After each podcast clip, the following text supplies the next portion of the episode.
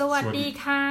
ครับยินดีต้อนรับเข้าสู่รายการ What's Up เชียงใหม่นะคะ หลากหลายเรื่องราวที่เกี่ยวข้องกับจังหวัดเชียงใหม่ วันนี้ทุกท่านยังอยู่กันกับศาสตราจารย์เกียรติคุณ ดร. ธเนศวร์ เจริญเมืองโอ้ยแค่พูดชื่ออาจารย์เนี่ยเหนื่อยนะคะ ยังอยู่กันกับน้องหมีนะคะ podcaster น้องหมีเจ้าเก่ารายเดิมนะจ๊ะ วันนี้นะคะต้องขอขอบคุณเป็นอย่างยิ่งกับรายการของเราได้รับการสนับสนุนอย่างเป็นทางการจาก CMU School of Lifelong Education เพราะทุกคนคือผู้เรียนดังนั้นเรามาเรียนกันเยอะๆนะจ๊ะ อย่าลืมเข้าเว็บเขาด้วยนะคะในไหนเขาสปอนเซอร์เราละอาจารย์คะวันนี้เราจะมาพูดคุยกันถึงเรื่องราวที่มันอาจจะดูเศร้าไปสักนิด แต่มันเป็นเรื่องธรรมดาสามัญที่เราทุกคนต้องเจอ มีสองสิ่งที่เราหลีกเลี่ยงไม่ได้ค่ะอาจารย์มีอะไรบ้างคะในชีวิตนี้ต้องกินเหรอ ก็จริงนะอาจารย์หรือว่าหนึ่งคือภาษีอ๋ออ่าภาษีและถัดไปคือความตายนะคะอืมอันนี้รู้สึกว่าเบนจามินแฟรงคลินจะเป็นคนพูดไว้นะคะอ๋ออย่างนี้อาจารย์ทีนี้เราจะมาพูดกันถึงเรื่องราวของงานศพในจังหวัดเชียงใหม่นะคะงานศพภาคเหนือว่าง่าย ๆ ต้องบอกก่อนว่าหลายคนเนี่ย อันนี้คือในมุมของคนกรุงเทพนะอาจารย์เวลาเราไปงานศพจะเป็นอะไรที่แบบต้องรีบไปเพื่อไปแย่งที่จอดรถ อืม เพราะว่าหลายที่หลายวัดเนี่ยยังเข้าไม่ถึงแบบว่า หลายวัดไม่มี BTS ไปถึง จะมีดีหน่อยอย่างวัดท่าตุทองอะนั่ง BTS ไปได้เงี้ยอาจารย์ แต่ว่าหลายวัดเราก็จะต้องขับรถไป แล้วก็ต้องเช็คกันก่อนว่าวัดนั้นน่ะมีที่จอดรถไหมนะคะถ้าไม่มีก็อาจจะต้องนั่ง Grab นั่งอะไรไปว่าไปนะคะแล้วก็การสวดก็จะรีบสวดเหมือนกับทุ่มหนึ่งทุ่มครึ่งสวดเสร็จแล้วนะคะสองทุ่มก็คุยกันแยกย้ายกลับ คือทุกอย่างจะเสร็จล้วนเสร็จภายในประมาณสักหนึ่งชั่วโมง อันนี้คือลักษณะงานศพที่กรุงเทพมหานคร ที่นี่งานศพภาคเหนือเป็นยังไงบ้างคะอาจารย์แต่งานศพของกรุงเทพมหานครเนี่ยที่มันต้องรีบก็เพราะเหตุว่าการจราจรมันติดขัดถูกไหมค่ะรีบตั้งแต่ขาไปเลย ใช่ ก็การจราจรติดขัดก็ทำให้ทุกอย่างต้องรีบหมดเลย เพราะเดี๋ยวก็ไปช้าไม่ทัน ใช่ไหมนี่ขากลับก็อยากกลับบ้านไม่อยากอยู่แล้วค่ะก็ต้องรีบ ทีนี้เนื่องจากรถมันติด อันนี้ถามต่อไปทำไมรถมันติด ก็เพราะว่ามันไม่มีระบบรถไฟที่มันเป็นnetwork ใช่คือถ้าภาคกันไปภาคกันมาเยอะ คืออย่างในประเทศญี่ปุ่นนะครับ หรือผมเข้าใจว่าแม้แต่อังกฤษมั้งนะฮะคือพี่น้องประชาชนเนี่ยเดินไปไหนได้ภายในประมาณประมาณร้อยถึงสองร้อยเมตร ก็คือนั่งรถไฟแล้วก็ลงแล้วก็เดินเอา นี่ของเรารถไฟมันเพิ่งมีมาไม่กี่สายนี่เองนะฮะมันก็เลย เกิดปัญหาขึ้นก็คือรถมันติด พอรถมันติดแล้วเลิกงาน ยกตัวอย่างถ้าเลิกงานห้าโมงเย็นโอ้โหรถติดจะไปถึงจะกลับบ้านไปอาบน้ำเปลี่ยนชุดเป็นขาวดำเพื่อจะมางานศพ โอ้ยผมว่าไม่ต้องแล้วนะกลับมาถึงงานนี้ก็ห้าทุ่มหกทุ่มนั่นแล้ว เพราะฉะนั้นงานพิธีศพของกรุงเทพ เฉพาะกรุงเทพนะครับค่ะก็เลยเกิดขึ้นในตอนเย็นก็คือ เลิก เลิกงานแล้วก็ไปเลย อืมใช่แล้วก็กระชับมากเลย รู้สึก 20 นาทีมั้ง อุ้ยฮะถ้าสวดล่ะคะครับ เอาไม่เกินครึ่งชั่วโมงอ่านะเสร็จเลยเรียบร้อยแล้วก็กลับบ้าน กลับบ้านอาบน้ำทานข้าวกับครอบครัว พักผ่อน จบ จบเลยนะ ทีนี้นี่คือกรุงเทพเดี๋ยวน้องหมีก็ต้องต่อนะครับ ว่าเป็นยังไงใช่ไหมแต่ของภาคเหนือนี่มันอันที่หนึ่งก็คือประเพณีของทางเหนือเนี่ยถือว่าความตายมันไม่ใช่เรื่องของศาสนา มันเป็นเรื่องของ คนคนหนึ่งนี่ใช่ไหมครับ เพราะฉะนั้นเนี่ยมันก็ไม่เกี่ยวกับวัดนะผีตายเขาเรียกภาษาเหนือเรียกผีตายก็คือคนคนตายเหลือแต่วิญญาณใช่ไหมครับเขาก็มีที่อยู่ให้ก็คือป่าช้า ซึ่งภาษาเหนือเรียกว่าป่าเฮลนะครับป่าเฮลเนี่ยก็ต้องอยู่ทางทิศโดยทั่วไปนะครับ ทิศที่ลมพัดมาแล้วเนี่ยก็ต้องอยู่ท้ายบ้าน เพื่อไม่ให้กลิ่นไหม้ของการเผาศพเนี่ย มันเข้าบ้านไปนะ เพราะฉะนั้นลมก็จะพัดไหนลมจากทางไหนไปทางไหนนะครับ เพราะฉะนั้นโดยทั่วไปจากทางเหนือเนี่ยลมเหนือแหมลมเหนือมาแล้วนะครับ เพราะฉะนั้นโดยทั่วไปป่าเฮลของภาคเหนือก็อยู่ทางทิศใต้ของหมู่บ้านนะครับ แล้วก็ต้องอยู่นอกหมู่บ้านไปสักประมาณสัก 400 เมตรนะห่างออกไป ก็เป็นพื้นที่โล่งๆ ซึ่งมีการปลูกต้นไม้ ในสุดก็กลายเป็นป่าไม้ล้อมหมดเลยนะครับก็เป็นที่ อยู่กลางทุ่งไกลๆหน่อยหนึ่งแล้วก็เดินไป แล้วก็เป็นพิธีที่นั่น ทีนี้เนื่องจากในสมัยก่อนอันนี้อันที่หนึ่งนะครับนี่อันที่สองเนื่องจากว่าสมัยก่อนเนี่ยอย่างที่ได้พูดเมื่อกี้นี้นะครับ ศาสนาพุทธไม่เกี่ยวกับคนตาย เพราะฉะนั้นคนเหนือจึงไม่เอาศพไปไว้ที่วัดอ่าเพราะไม่เกี่ยวกันไงก็เอาไว้ที่บ้านนะเพราะฉะนั้นทุกคนก็จัดงานศพที่บ้านนะครับ แล้วก็นิมนต์พระมาสวดในตอนเย็น นะครับ แล้วเสร็จแล้วก็ถึงวันที่ภาษาภาคกลางใช่ไหมเขาเรียกว่าเสียใช่ไหมครับ ก็นำศพไปป่าช้าหรือป่าเฮลนี่เป็นอย่างนี้อะน้องมีมีคำถามเลยไหมตอนนี้ นี่คือป่าเฮลนะครับคือมันก็น่าสนใจอาจารย์อาจจะขอเปรียบเทียบว่าในได้ชีวิตที่เคยไปงานศพอะในกรุงเทพมหานครเนี่ยครับส่วนใหญ่ไปวัดมีกรณีเดียวอ่าในชีวิตจริง ๆอะที่เขาจัดที่บ้านอืม แต่แต่ว่าบ้านเขามีพื้นที่เราก็เลยแอบกคิดว้างว่าคือเหตุที่คนน่ะไปจัดที่วัด เพราะว่าวัดน่ะมันมีพื้นที่ไงกรุงเทพคือคือจะไปจัดที่บ้านมันไม่ได้มีที่จอดรถ คือเดี๋ยวก็วุ่นวายอีกเพราะบางทีคนไปอะอย่างงานที่แบบหนูไปอย่างเงี้ยคนไปเป็นร้อยเป็นสองร้อยอย่างเงี้ยน้องหมีเราเนี่ยคงต้องกลับไปอ่านงานของเสถียรโกเศษหรือใครบางคนที่ถามว่าอืมเฮ้ยสมัยรัชกาลที่หนึ่งสองสามเนี่ย ประเพณีเผาศพคนตายเอาไว้ที่ไหนทำที่ไหนใช่ไหมฮะอ่า จัดที่วัดหรือมีป่าช้าไหมหรืออะไรไหมมันมีการกลืนกลายไง ในเมื่อเราเป็นคนไทยเหมือนกัน แต่คนละภาคงั้นก็น่าสนสนใจน่าศึกษาว่าอ่าระหว่างพี่น้องภาคเหนือภาคอีสาน ภาคใต้กับภาคกลางเนี่ยเป็นยังไงต่างกันยังไงนะครับ แต่นี่ทางเหนือเนี่ยทางเหนือชัดเจนนะครับหนึ่งคนตายไว้ที่บ้านในอดีตนะครับ ต่อมาก็แล้วก็ไปประเฮลประช้า และนิมนต์พระไปสวดนะครับ นี่ตอนหลังๆนี้น่าสนใจไหม ตอนหลังๆเนี่ย คนที่รื้อคนที่นำประเพณีสยาม ขึ้นเหนือคนแรกก็คือเจ้าดารัศมี ซึ่งเป็นสะพ้ยสยามนะครับ ก็คือเอาอาเผาศพไปไว้ที่วัดเป็นครั้งแรก เจ้าดาราอีกแล้วเหรอคะอีกแล้วครับท่าน เพราะว่าเป็นสะพายสยาม แล้วก็เอาที่เผาศพไปไว้ที่ตอนนั้นนะครับ เอาไปไว้ที่วัดสวนดอกนะทำไมครับ เพราะว่าวัดสวนดอกตอนนั้นเนี่ยเป็นวัดร้างไม่มีใครอยู่ คือทางเหนือเนี่ยนะครับ พวกเจ้านายเนี่ยที่มีอำนาจและมีคำสั่งให้ลูกน้องทำเนี่ยก็แข่งกันทำบุญด้วยการสร้างวัดคุณพ่อฉันตาย ฉันก็ไม่อยากไปวัดของคุณพ่ออเพราะว่าฉันก็แน่เหมือนกันอ๋อฉันก็สร้างฉันก็ของสร้างฉันวัดเลยของฉันนี่นะเพราะก็มีคนละวัดคนละวัดในที่สุดมันก็เลยเต็มกำแพงเมืองเชียงใหม่วัด แล้วก็ แต่ละหมู่บ้านก็หมู่บ้านละวัดเท่านั้นเองเพราะอะไรเพราะเจ้านายไม่อยู่ตามหมู่บ้านเนี่ยอ่าก็เลยมีอยู่วัดเดียวนะครับ แต่ถ้าหมู่บ้านใหญ่ขึ้นใหญ่ขึ้น ก็จะมีสองวัดหมู่บ้านท้ายบ้านนี่นะฮะแต่แต่ก็โดยทั่วไปแล้วก็มีป่าช้าหนึ่งแห่งในหมู่บ้านก็คือนอกหมู่บ้านเดินออกไปนะครับ ทีนี้พอเจ้าดารามาทำแบบนี้เนี่ยนะฮะก็เลยเกิดประเพณีก็คือหนึ่งเอาศพไปไว้ที่วัดค่ะสอง พอเผาเสร็จแล้วก็มีการเอากระดูกอัฐิเนี่ยนะครับ มาไว้ที่สถูปที่วัด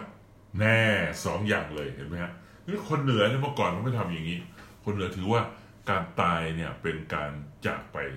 สู่พบหน้า แล้วแต่ใครจะไปทางไหนนะครับ ก็มีวิธีการก็คือเอาศพมาแล้วก็เผาเผาเสร็จแล้วก็เอาอัฐิเนี่ยมาตำนะครับ มาตำตำตำตำตำแล้วก็เอาไปผสมกับดินประสิว เอาทำเป็นดอกไม้ไฟ แล้วก็จุดโอ้โหปุ้มขึ้นฟ้าไปล่วงลอยก็ไปคืสู่อากาศขึ้นสวรรค์ลอยไปก็เป็นผงเล็กๆไปเลยนะฮะแต่บางคนไม่ใช่อย่างนั้น บางคนก็อาจจะรับประเพณีอันหนึ่งมาก็คือ เอาใส่หม้อดินนะครับ แล้วก็ลอยลงน้ำไปตามลำน้ำทีนี้หม้อดินเล็ก ๆ ใช่ไหมฮะก็เล็กๆก็ไม่มีอะไรก็กลายเป็นส่วนหนึ่งของดินไปหม้อดินก็เป็นดินนะฮะ กระดูกเนี่ยก็เป็นเท่าฐานเห็นไหมผ้าเล็กๆก็เน่าเปื่อยไปก็เป็นส่วนหนึ่งของจมลงไปในน้ำก็เป็นส่วนหนึ่งของธรรมชาติไป นี่คือประเพณีของชาวเหนืออนะครับ คำถามค่ะอาจารย์ครับเมื่อกี้อาจารย์พูดถึงป่าเฮลบ่อยมากเลยแล้วครับหนูก็เคยดูภาพยนตร์พวกอย่างหลายเรื่องนะคะ เช่นมหาลัยเหมืองแร่อะไรเงี้ยเราก็จะเห็นว่าโอเคพื้นที่ตรงนั้นน่ะเขามีไว้เผาศพววิธีการเผาศพเนี่ยไม่ต้องใส่โลงไม่อะไรเลยใช่ไหมอาจารย์ก่อเป็นแบบฟืนธรรมดาอย่างนี้แหละคะตั้งถูเป็นกต้องครับแร่ก็คือก็แสดงว่าในในอดีตนะครับ ผมเข้าใจว่าเราน่าจะรับอิทธิพลของถ้าไม่พี่น้องอินเดียนะก็ตัวเองมาไม่น้อยคือว่า โอ้สังขารก็มีเพียงเท่านี้แหละ เมื่อจากไปก็เอาผ้าเสื้อผ้าก็พัน ก็หวังว่าจะเอาติดตัวไปสู่โลกหน้าใช่ไหมครับ แล้วก็เอาขึ้นที่เขาเรียกว่าเชิงตะกอนนะ ทางเหนือเนี่ยผมจำได้ตอนเด็กมากเลยนะครับ เขาก็จะเอาฟืนเนี่ยมาเกาะเกาะเกาะกันนะครับ แล้วก็บางคนเนี่ยมีสองอย่างนะครับ บางคนเข้าไปที่ป่าช้าหรือป่าเฮลบางคนเนี่ยคงจะมีสตังค์พอสมควร เข้าเผาที่นาตัวเองเลยอืมอ่ามีที่นาตัวเอง ก็เผาตรงนั้นเลย ก็บังเอิญน่ะ ผมตอนเด็กๆเนี่ยก็นั่งรถมาโรงเรียนนะก็ขับรถผ่านไงก็เห็นน่ะกำลังเผากันอยู่ที่ทุ่งนาตัวเองนะครับ เพราะฉะนั้นมันก็กลายเป็นเท่าเป็นฐานเป็นอะไรไปเนี่ย ส่วนหนึ่งก็ใช้ใส่หม้อที่เป็นลอยน้ำใช่ไหมหรือจุดขึ้นฟ้าไปเลย นี่ก็มีเท่านี้เห็นไหมครับ ทีนี้พอต่อมาเนี่ยวิธีคิดแบบเจ้านายก็เกิดขึ้นแหมเริ่มมีสตังค์นะก็เรียนแบบเห็นไหมฮะก็ต้องมีปราสาทโอ้โหแน่นะเป็นอยากเป็นเจ้านาย ก็ทำเป็นปราสาทขึ้นมา แล้วก็เผาทั้งหมดเลย นี่ อันนี้เป็นแนวคิดมาทีหลัง ทีนี้น้องมีสังเกตนะครับ ผมอยากจะตั้งข้อสังเกตว่าในอดีตนะครับ พี่น้องภาคกลางกรุงเทพเนี่ย ก็มีประเพณีอันเดียวกันกับพี่น้องภาคเหนือ คืออะไรครับ มีป่าช้าเหมือนกัน ถ้างั้นจะเรียกป่าช้าทำไม อ่ามันเป็นศัพท์เออมาอ่าแต่นะก็แสดงว่าป่าช้าเรามีเหมือนกัน และต่อมาเนี่ยคำว่าป่าช้ามันหายไป อาจจะเป็นเพราะที่นามีจำกัดหรือคนรู้สึกว่าใกล้ชิดกับวัดเหลือเกิน ใช้วัดเป็นประโยชน์เถอะ ก็ย้ายป่าช้าตรงนั้น มาอยู่ที่วัดเห็นไหมครับ ก็เลย สุสานก็กลายไปอยู่ในวัด ดูแม่นาคเห็นไหมรายการที่สี่เห็นไหมฮะก็มีสุสานใช่ไหมครับ นี่ แล้วก็นี่อย่าไปนะสุสานน่ากลัวมากเลยนะหมาหอนอะไรนะ ก็แสดงว่าผมว่าประเพณีอันเดียวกันนะเพียงแต่มาทีหลังนี่แหละ ที่วัดอาจจะเข้ามาจัดการดูแลทุกเรื่องเลย ทุกอย่างจัดการที่วัดหมดเลย อาจจะเป็นที่น้องหมีว่านะครับ ก็คือว่าคนอยู่กระจุกอัดแออัดแน่น นะครับ ไม่มีที่แล้วให้ป่าชางั้นก็จัดการที่วัดหมดเลยพอมานั่งนึกถึงที่อาจารย์เล่าว่าแบบต้องมาเผาอืมคนเสียชีวิตเนี่ยอืมมันก็มีอาชีพหนึ่งขึ้นมาก็คือสับปะเหร่อครับนะคะจริงๆสับปะเหร่อนี่จัดว่าเป็นอาชีพได้ไหมคะอาจารย์ในคนภาคเหนือเนี่ยคือมันต้องมีพิธีกรรมอะจำได้ เพราะว่ามีอันนี้น่าสนใจเพราะไปดูคนคนคนๆมา มีเด็กวิจิตรศิลป์เนี่ยครับเป็นเด็กวิจิตรศิลป์มหาวิทยาลัยเชียงใหม่ เข้าเรียนวิจิตรศิลป์ได้ เพราะว่าเขาเป็นสับเปลืออาจารย์เขาเอาเหรอสอบเข้าด้วยการที่เขามีความรู้อย่างเงี้ยว่า วิธีการทำศพของคนเหนือเป็นยังไงต้องเอามีดพระมาฟันลงอะไรอย่างเงี้ยคือมันก็ดูเป็นอะไรที่เราแบบฮะแปลกอะแต่ว่าอีกอย่างหนึ่งแล้วกันอาจารย์ที่รู้สึกว่า มันค่อนข้างที่จะใช้เวลานานหนึ่งการเผาศพเนี่ยต้องเผานานดังนั้น เราเชื่อว่าไม่มีญาติคนไหนจะไปยืนแบบ สมมติถูกต้องแขนขากระเด็นออกมามันต้องหยิบอะแล้วเอาถูกต้เข้าองไปดังนั้นต้องมีคนที่เป็นถูกต้องใช่ไหมคะถัดไปคืองานสวดคือส่วนตัวเคยไปงานสวดศพเนี่ยของครับเชียงใหม่อ่าปรากฏว่าอาจารย์ทำไมมันอุ้ยโทษค่ะทำไมเออสวดเอาเลยนานมากอ๋อครับนานแล้วก็คืออย่างวัดในกรุงเทพสวดให้นิดเสร็จ เดียวเป็นบาลีเป็นอะไรคือ แล้วก็มีครับท่านอาจจะเทศนิดนึง แต่อันเนี้ยคือเหมือนเล่าแบบหยิบใบข่อยใบคัมภีร์เลยมานั่งเล่าครับเรื่องธรรมะ จริงจังมากและเป็นชั่วโมง ดังนั้นคือถ้าจะไปงานศพภาคเหนือเด็กคนทำใจเนี้ยได้เลยว่าต้องนานสี่ทุ่มอะอันเนี้ยอะคืออย่างนี้ครับเรื่องที่หนึ่งคือ ผมว่าคิดว่าเรื่องสับเปลอเนี่ยคืออย่างที่บอกเนี่ยนะครับ ในเมื่อเกิดความตายในครอบครัว ความเศร้าโศกความเสียใจก็มีแล้วนะครับทีนี้เมื่อมีคนคนหนึ่ง ซึ่งเคยบทเรียนมาก่อน รู้พิธีกรรมเกี่ยวกับการส่งส่งวิญญาณน่ะนะครับ แล้วก็การสวดกับพระใกล้ชิดกับพระ แล้วอ่าผมคิดว่าสับเปลอเนี่ยก็คงจะเคยบวชเนนอย่างน้อยมาแล้วนะครับ ก็รู้วิธีการขออัญเชิญนิมนต์พระอะไรต่างๆเนี่ยก็ไหนๆก็มีคนคนหนึ่งทำมาแล้ว เขาก็คงเต็มใจอยู่หรือไม่งั้นก็ขอกันเนี่ยนะครับ ก็ทำให้เกิดอาชีพนี้ขึ้นมา เพราะฉะนั้นอาชีพนี้ในหมู่บ้านหนึ่งเนี่ยไม่มีเกิดคนเดียวหรอก ก็คนนั้นนะคนนั้นนะใช่ไหมครับ ก็คนนี้เลย ก็กลายเป็นอาชีพเขาไปเลย จริงๆแล้วผมว่าไม่ใช่อาชีพหรอก ผมเชื่อว่าปกติเขาทำอย่างอื่นอ่าอ่านะใช่อันนี้เป็นเอ part time ใช่ part time job เมื่อมีใครตายก็คนนี้ก็เข้ามาทำอืมนะครับ ทีนี้เมื่อเข้ามาทำแล้วก็แน่นอนครับ ก็ซาบซึ้งที่เขาทำเพราะฉะนั้นก็มีค่าตอบแทนให้นิดหน่อยนะครับอะทีนี้อย่างอย่างกรณีหนึ่งน้องชายผมเนี่ยนะเขาเห็นผมเป็นพี่น้องชายผมเสียนะครับอุบัติเหตุนะครับอุบัติเหตุ ปรากฏว่า คนที่ทำอยู่มาบอกผมเลย คือว่าเนื่องจากว่าฟืนมันมีปัญหาเพราะหน้าฝนไงนะฮะก็เลยต้องเอาก็เอาบางส่วนของร่างกายออกมาใช้มีดสับเลยนะครับ สับกระดูกเลยนะครับเขามาบอกผมผมว่าอย่าไปบอกพ่อกับแม่นะผมก็ไม่บอก เพราะอ้าวแค่แค่นี้ก็โศกพอแล้วใช่ไหมคือเพื่อให้มันไหม้เร็วๆไงนะคือไฟเมื่อก่อนเนี่ยเดี๋ยวนี้เนี่ยระบบเตาเผาเนี่ยมันยอดเยี่ยมขนาดว่าเผาเผาบ่ายโมงเนี่ยนะครับ ห้าโมงเก็บได้เลยนะ แต่ก่อนต้องข้ามคืนอะต้องโอ้โหถ้าเป็นฟืนเนี่ยนะครับค่ะสามวันเก็บโอ้ยนะก็คือรุมให้ความร้อนรุมรุมรุมผมจำได้เลยอย่างตอนที่น้องเนี่ยเผาวันนั้นใช่ไหมอีกสามวันถึงจะไปก็คือมันก็เป็นขี้เถ้าอะ แล้วก็ไปเขี่ยๆหาที่เป็นก้อนๆมาอย่างเงี้ยนะครับ แล้วเลือกเป็นส่วน ก็คือว่าส่วนที่เป็นผงก็ไปแล้วลมพัดปลิวไปอะไรต่างๆใช่ไหมเนี่ยที่หนึ่งเรื่องสับเปลือนะครับ เพราะฉะนั้น สับเปลือก็เลยกลายเป็นอาชีพหนึ่งที่มีคนเคารพให้ความสำคัญไงเขาเป็นอาชีพหนึ่งนะทำด้วยสุจริตนะครับ แต่ว่าเป็นฝีมืออาชีพอย่างที่บอกก็คือว่าหมู่บ้านหนึ่งก็มีหนึ่งคนไม่มีใครมาแย่งกันแล้วนะคนนี้ก็เป็นประจนเกษียณน่ะนะฉันเหนื่อยแล้วไม่ไหวละอายุเจ็ดสิบแล้วพอละก็มีคนมาแทนนะครับ อันที่สองถามว่าทำไมสวดนาน อันนี้แน่นอนครับ คือความตายในพุทธศาสนาเนี่ยเป็นส่วนหนึ่งของหนึ่งใน อนิจจังทุกขังนะเกิดแก่เจ็บตาย ความตายเนี่ยอาจจะถือว่าเป็นที่สุดแล้วของชีวิตอ่าเห็นไหมครับใช่อะว่าเป็นที่สุดของชีวิตแล้วเนี่ยก็ต้องมีการใช้เวทีโอกาสนี้เนี่ยเป็นที่สั่งสอน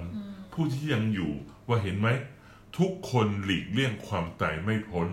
นะเพราะฉะนั้นก็มานั่งประชุมกัน แล้วก็ฟังพระเทศน์ก็ถือโอกาสนี้นะครับ พระก็เอานิทานหรือตำนานหรือชาดกเนี่ย มาอ่านให้กับประชาชนได้ฟังเห็นนะทุกคนก็พนมมือฟัง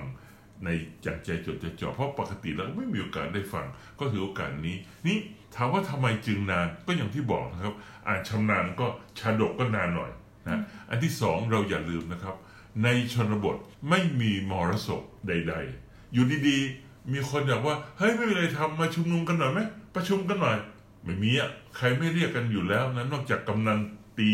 ฟ้องตีค้องเรียกประชุมนะครับ นี่ไม่มีโอกาสนี้ก็คือโอกาสที่จะมาพบปากกันได้ วันเกิดมาไหมไม่มีเมื่อก่อนไม่มีทั้งนั้นแหละนะครับ แม่ท้องคลอดลูกก็มากันญาติสามสี่คนเท่านั้นเอง แต่ถ้าจะมากันทั้งหมู่บ้าน เพื่อมาแสดงอาการเศร้าโศกเสียใจก็คือความตายเห็นไหมก็ถือโอกาสนี้นะให้การศึกษาแก่ประชาชนแล้วก็เทศ เทศก็ต้องนานถามว่าทำไมนานก็ชาดกหนึ่งก็ เกือบชั่วโมงแล้ว พนมมือฟังใช่ไหมอันที่สองครับ ไม่มีใครไม่ฟังเพราะอะไรครับ ก็ได้ฟังพระเทศและอย่างหนึ่งก็คือว่าต้องให้เกียรติญาติพี่น้อง ซึ่งเรารักเคารพกันแล้วก็อยู่ด้วยกันนะในยามนี้นะฮะก็เป็นเพื่อนกันก็ฟังกันไปด้วยนะครับ เสร็จแล้วยังไงครับ ก็ไม่มีธุระอื่นนี่ ก็ทำนาเสร็จแล้วกลางคืนน่ะนะก็มาอยู่ ผมจะบอกให้นะครับ มีคนจำนวนหนึ่ง ภาษาเหนือเนี่ย เขาเรียกว่าบ้านงานศพเนี่ย เขาเรียกว่าเฮือนเย็น บ้านงานศพเนี่ยเรียกว่าเฮือนเย็นฮะเย็นนี้มีธุระไม่ว่างนะเว้ยไปไหน ไปเฮือนเย็น เฮือนเย็นก็คือเรือนเย็นก็คือบ้านที่มีคนเสียชีวิตก็คือไม่หายใจแล้ว ร่างกายก็เย็นเฉียบเห็นไหมก็คือเรือนของคนตายเห็นไหมฮะแล้วโอกาสนี้เนี่ยยังจะบอกให้อีกเรื่องหนึ่งนะครับ ในชนบทเนี่ยนะครับ มีการอยู่เป็นเพื่อนเจ้าภาพในงาน เพราะไม่มีใครก็เหงาไง นะก็อยู่กันแค่นี้ เพราะฉะนั้นก็จะมีคนจำนวนหนึ่งที่เป็นเพื่อนไปอยู่เป็นเพื่อนเฮือนเย็น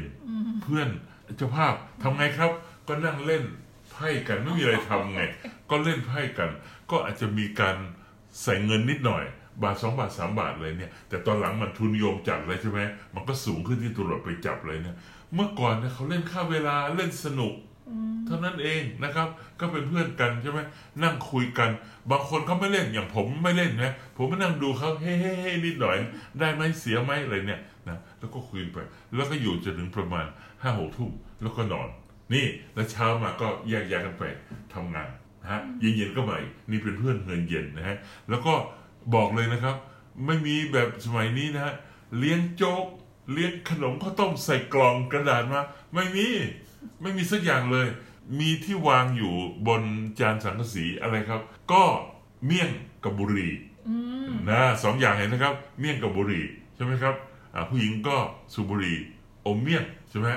มาตอนหลังพัฒนาใหม่มีอะไรครับ มีชิกเลตมียาอมฮอนั่นแน่นะแล้วก็เริ่มมีโจ๊กมีข้าวต้มแน่แล้วแต่แล้วนะฮะบางบางบ้านจะทำผัดไทย อะไรก็แล้วแต่ราดหน้าก็แล้วแต่เจ้าภาพสมัยนี้ แต่เมื่อก่อนไม่มีครับ เมื่อก่อนก็เป็นเช่นนี้สามสี่วัน อีกเรื่องหนึ่งสุดท้าย ถามว่าทำไมจึงต้องอะเมื่อกี้ตอบแล้วนะครับทำไมนานก็เพราะว่าฟังพระเทศน์แล้วก็อีกอย่างไม่มีธุระอย่างอื่น ใครมีก็ไป แต่ไม่มีใครมีอยู่แล้ว อยากอยู่เป็นเพื่อนเจ้าภาพ อันที่สองอันที่สองนะครับทำไมครับ ก็คือการรอญาติที่เดินทางมาไกลอ่า ผมมีญาติอยู่เชียงราย ฮะ ลุงคำเสียเหรอเอาความเขาจะเดินทางมาก็ต้องรอเห็นไหมเพราะฉะนั้นไม่ที่อยู่นี่ไม่ใช่อยู่เอาหน้าเอาตาเอานานอะไรนะครับ รอญาติเดินทางมาถึง บางทีลูกอยู่ไกลเงี้ยแอะมาในประเพณีเหนือนะครับสำคัญที่สุดนะครับ งานศพเป็นงานที่สำคัญที่สุด เห็นใจกันก็เห็นใจกันตอนตายนะฮะคือมาคารวะผู้ตาย แล้วก็มาแสดงความเสียใจกับคนที่ยังอยู่ เพราะฉะนั้นงานศพจึงทุกคนมาเห็นไหมฮะแล้วก็อยู่กันนานเท่าไหร่ก็ไม่ว่า แต่ว่ามีมีเรื่องหนึ่งเติมอีกนิดหนึ่งที่เจ็บปวดมากนะครับ เจ้าดารารัศมีอายุ 13 จากเชียงใหม่ไปเมื่อปี น้องหมีคิดคณิตศาสตร์เลยนะครับ จากเชียงใหม่ไป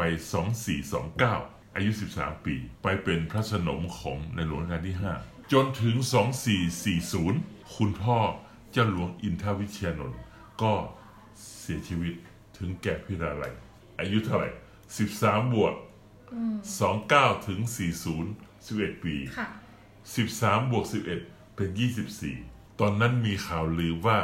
ล้านนาจะเกาะกบฏไม่ขึ้นต่อสยาม เจ้าหลวงเชียงใหม่ลำพูนลำปางแพร่น่านพะเยา จะมาชุมนุมกันและจะประกาศเป็นเอกราชข่าวลือว่าอย่างนี้ เพราะฉะนั้นสยามกลัวมีเรื่องไม่ให้เจ้าดารา เดินทางกลับบ้านมาเผาศพพ่ออโอ้โห ถือว่าเป็นความรันทดที่ที่สุดของผู้หญิงคนหนึ่งที่อายุ 24 นะครับ ที่พ่อตาย ไม่เจอพ่อด้วย ไม่เจอพ่อมากี่ปีแล้วนะครับ แล้วก็ไม่สามารถกลับมากราบพ่อ แล้วก็เผาศพพ่อได้นะครับ แล้วที่โศกกันนั้นอีก เจ้าราศมีท้องเมื่ออายุ 16 คลอดลูกสาวน่ารักมากชื่อ วิมลนาคนภีศรีไปดู Google ได้เลย อยู่ได้สามขวบก็เสียชีวิต ก็คือตอนอายุ19ก็คือ19ปีจนถึง24เนี่ยก็5ปีแห่งความระทมอืมพบแต่ที่ไม่มีลูกสาวนะครับ แล้วอายุ24คุณพ่อก็มาจากไป แล้วก็สามีสั่งไม่ให้มาไหว้พ่อมาเผาศพพ่ออือหือนี่ เพราะฉะนั้นประเพณีเหนือเนี่ยนะครับ ไม่มางานอื่นไม่เป็นไร แต่งานศพพลาดไม่ได้เด็ดขาดเพราะฉะนั้นงานศพคนเยอะ แล้วก็อยู่กันนานอย่างที่บอก เพราะรอญาติพี่น้องจนครบอืมค่ะค่ะสำหรับวันนี้ต้องขอขอบพระคุณศาสตราจารย์เกียรติคุณ ดรธเนศเจริญเมืองมากนะคะสำหรับการให้ความรู้ในวันนี้นะอาจารย์เรื่องงานศพ ถึงแม้จะเป็นเรื่องราวของความโศกเศร้านะ แต่มันเป็นเรื่องธรรมดาสามัญของชีวิตเนอะอาจารย์ แต่แต่นิดเดียวครับค่ะตอนนี้สังเกตนะครับ เวลานี้อะอันที่หนึ่งนะครับ แทบจะไม่มีครอบครัวไหนเลย ที่เอาศพไว้ที่บ้าน ยกเว้นคนรวยมากแล้วมีที่กว้างขวางนะซึ่งผมเคยไปอยู่น้อยมาก ส่วนมากเวลานี้ไปบ้านหมดแล้ว ตอนน้องชายผมเสียไปวัดหมดเลย ตอนน้องชายผมเสียไว้ที่บ้าน ตอนคุณแม่เสียก็ไว้ที่บ้านอืมนะครับ ตอนนั้นยังสิบกว่าปีมาแล้ว ตอนนี้รถติดไม่มีที่จอดใครมากัน อพยพไปอยู่ที่วัด ตอนนี้ใครไว้ที่บ้านเนี่ยหายากมากเลย แล้วก็ ประเพณีนี้ก็อย่างที่บอกนะครับ ยังนานอยู่เพราะอะไร เพราะแขกส่วนใหญ่เป็นเกษตรกรก็ยังฟังพระกันอยู่ เพราะฉะนั้นประเพณีที่น้องมีถามที่กรุงเทพเนี่ยสั้นกระชับเพราะปัญหาจราจร แต่ทางเหนือเนี่ยยังยาวอยู่นะครับ แต่ผมสังเกตนะครับถ้าในชนบทจะส่วนยาว แต่ถ้าในเมืองดูเหมือนจะสั้นลงนะตอนนี้ถ้าในเมืองในเมืองเชียงใหม่เนี่ยนะครับ ผมคิดว่าสามทุ่มก็หมดแล้วสวดให้จบเรียบร้อยแล้วสามทุ่มแต่ถ้าเป็นชนบทนะครับ สี่สี่ทุ่มทุ่มแน่นอนสี่ทุ่มแน่นอนนะคะครับก็ถ้าเกิดใครไปงานศพภาคเหนือเนี่ย จริง ๆ ท่านต้องเตรียมเวลาไว้ใช่คือต้องรักกันจริงแล้วถึงไปอะใช่เพราะว่าไปแล้วนานแน่นอนใช่เอาละค่ะสำหรับวันนี้เราปิดรายการแล้วนะอาจันเนาะครับไม่เสริมละไม่เสริมละโอคหมดแล้วสำหรับวันนี้นะคะ เราสองคนต้องขอลาทุกท่านไปก่อนนะคะ ขอบพระคุณมากค่ะครับและสวัสดีสวัสดีค่ครับะ